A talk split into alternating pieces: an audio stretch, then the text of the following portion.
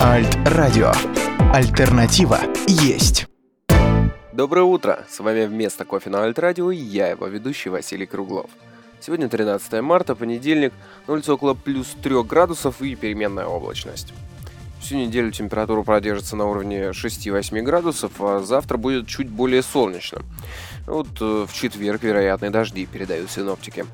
Последний актуальный курс доллара – пятьдесят девять рублей двадцать две копейки, курс евро – шестьдесят два рубля семьдесят четыре копейки. Теперь к главным новостям утра.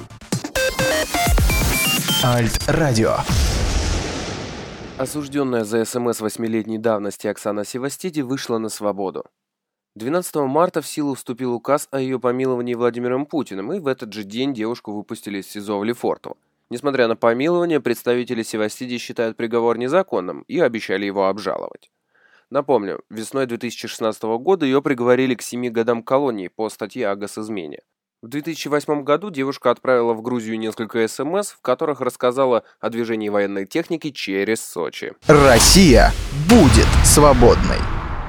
В выходные развернулся дипломатический конфликт между Турцией и Нидерландами. одиннадцатого марта власти Голландии отозвали разрешение на посадку самолета главы Министерства иностранных дел Турции. Он планировал устроить в Роттердаме массовую демонстрацию в поддержку референдума о расширении полномочий президента Турции Реджепа Эрдогана. В ответ на действия голландцев президент Эрдоган обвинил Нидерланды в фашизме. После этого двенадцатого марта правительство выдворило из страны турецкого министра по делам семьи и социальной политики. Альт-Радио. В России повысили штрафы за плохие дороги. Теперь за некачественный ремонт покрытия дорожные службы смогут оштрафовать на триста тысяч рублей, а наказание для должностных лиц увеличилось с трёх до тридцати тысяч рублей. Также поправки вводят штрафы за легкий и средний вред здоровью, возникший из-за недосмотра коммунальщиков.